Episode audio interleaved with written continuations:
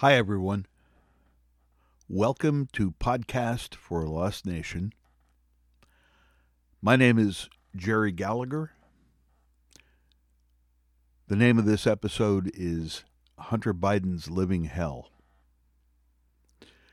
The date of this ep- episode is Tuesday, December 18th, 2023. Something is radically wrong with the Republican Party. It's not as though the Republican Party was always a mild and considerate political party that always treated Democrats and other political opponents with sensitivity and kindness. But today's Republican Party has truly gone off the rails. And unfortunately, there is no sign that I can see that it will be returning to the rather upstanding and respectful political party that it used to be. I think that it is clear to anyone who is bothering to look at today's Republican Party that there is a cruel streak a mile long running through the party these days. It's not easy to say for sure just when or how that cruel streak got started, Maybe it was just there all the time and just got worse and worse with each passing Republican administration. Beginning, of course, with the outrageous Watergate criminal activities of the Nixon administration. The cruelty certainly progressed with Ronald Reagan's outrageous conduct with regard to arranging with the Iranians through his campaign manager and eventual CIA Director William Casey to keep American hostages in Iran from being released until after Reagan was sworn in as president. To add insult to injury, while Reagan claimed not to nego- negotiate with terrorists, his representatives bypassed the arms embargo with Iran and sold weapons to them using the profits from those sales to illegally fund the cruel right wing Contra army in Nicaragua, who were fighting against the legally elected left wing Sandinista government. Certainly, Republican strategists Lee Atwater and Karl Rove turned up the cruelty quotient in the Bush uh, campaigns with their take no prisoners, and destroy your opponent's political strategies. But when it comes to scorched earth political campaigning, however, nobody in the Republican Party has come close to Donald Trump. Mad Dog Donald has left many a political opponent lying battered and bruised and out of the running in his time in politics. Unfortunately, Donald Trump also carried his cruelty into his presidential administration, as evidenced by his southern border policy of separating illegal immigrant children from their parents at the border, resulting in hundreds of families which still continue to be shattered by this cruel policy.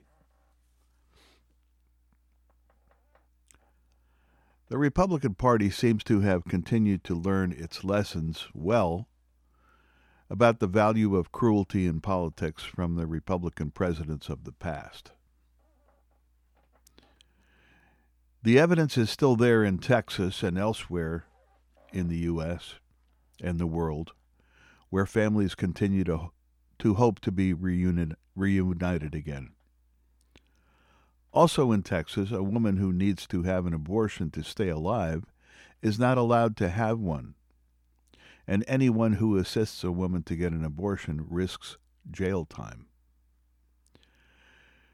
Republicans have learned the value of not just winning elections, but also virtually destroying one's opponent in the process. Republicans have also learned the value of taking away rights and privileges including voting rights, rather than providing rights and privileges to Americans, which Democrats are prone to doing.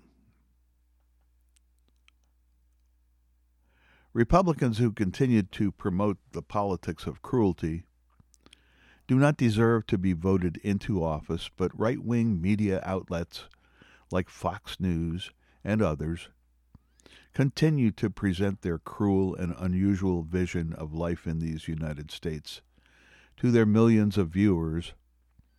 And although democracy is on the line, the Republican Party's cruel charade seems to have com- continued unabated. Yes, my American friends, it certainly has become and continues to be a cruel world out there.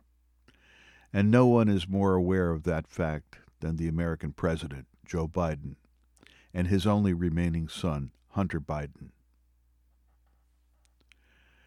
Prior to the 220 election, I bought a used copy of Joe Biden's autobiography, which is called Promises to Keep, from Amazon, and really enjoyed reading it. I found it to be very well written, interesting, and revealing about the man who was, at the time I was reading it, running for president. I was a Joe Biden fan long before reading the book, but I must admit that I became a bigger and more enthusiastic Joe Biden fan after reading it. I think that what I liked most about the book was the fact that it w- that it revealed just how much of a great family man Joe Biden was. Clearly, Joe Biden loves Jill Biden and his present day family. But Joe also revealed in the book how much he loved his first wife, Neilia Hunter Biden, and his daughter Naomi, both of whom were killed in a car accident in 1972. That same accident almost killed Joe's two infant sons, Bo and Hunter, who were critically injured in the accident but did recover with time and treatment. That fatal accident occurred just around the time that Joe was first elected to the Senate. And it, it certainly dampened the pleasure that Joe should have been able to enjoy with regard to that accomplishment. With time, Joe did recover, and he has had a spectacular career in the Senate as Barack Obama's vice president and presently as president. Throughout his political life, Joe Biden has continued to maintain a close relationship with his family members, including his sons. His son Bo, like his father, became a lawyer. He served in the armed, force, armed forces and was serving as Attorney General of Delaware when his bright political future was struck down with cancer. Joe's son Hunter was very close to his brother Bo, and also seemed to be also on his way to a bright future prior to his brother's untimely death. Hunter was also a bright Harvard educated lawyer whose future looked bright when drugs, booze, and hard living interrupted that bright future. Hunter's search for big money has not only put his own life on the skids, but it has caused his father big problems as well. Hunter Biden's problems have been front and center for several years now, thanks to Republicans like James Comer, Jim Jordan, and of course Donald Trump, having a field day trying to tie Hunter Biden's problems to Joe Biden. There is no way, however, that Hunter Biden's problems relate in any way to the crimes of Donald Trump. Clearly, what Republicans are trying to do by attempting to tarnish Joe Biden's rep- reputation through amplifying and tying the problems of Hunter Biden to his father is a disgusting example of what kind of Republican scumbags we have running loose these days in the hall of Congress. Yes, Hunter Biden spent time as an addict, and his behavior was re- reprehensible for a considerable period of time. But some Republicans are equating Hunter's activities with the genuine high crimes and misdemeanors that were committed by Donald Trump. Sorry, there is no correlation or connection between Hunter Biden and those of Donald Trump. Republicans seem to be super focused on putting Hunter Biden in jail. For what? Hunter Biden, after years of inappropriate, shameful Republican obsession with putting Hunter in jail, have harassed the Trump appointed special prosecutor in charge of Hunter's case to the point where he has caved and indicated and in, indicted Hunter for the crime of lying related to filling out a form for the purchase of a gun. He was also indicted for income tax evasion charges, although the taxes were already paid before these charges were filed. If Hunter Biden's name was Hunter Jones, none of these charges would have ever been filed. He would not be getting investigated by Republican led congressional committees, and these chicken shit charges would never have seen the light of day.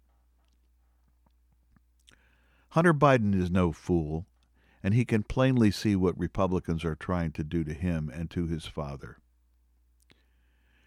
He has advised James Comer's House Oversight Committee that he is perfectly willing to testify to that committee if that proceeding is televised.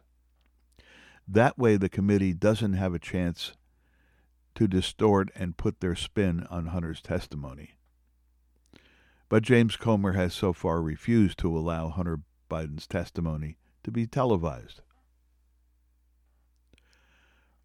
What was televised recently was Hunter Biden holding a press conference in front of the Capitol building in which he truthfully pointed out the shameful and offensive conduct of James Comer and other Republican Donald Trump toadies. Hunter made it very clear in this press conference that his father, Joe Biden, has never profited from any of Hunter Biden's business ventures and that the only thing that Hunter feels that Joe Biden is guilty of is being a good and loving father. Even the Republicans would have to admit that in America, we don't put people in jail for that. Thank you, everyone, for listening to Podcast for a Lost Nation.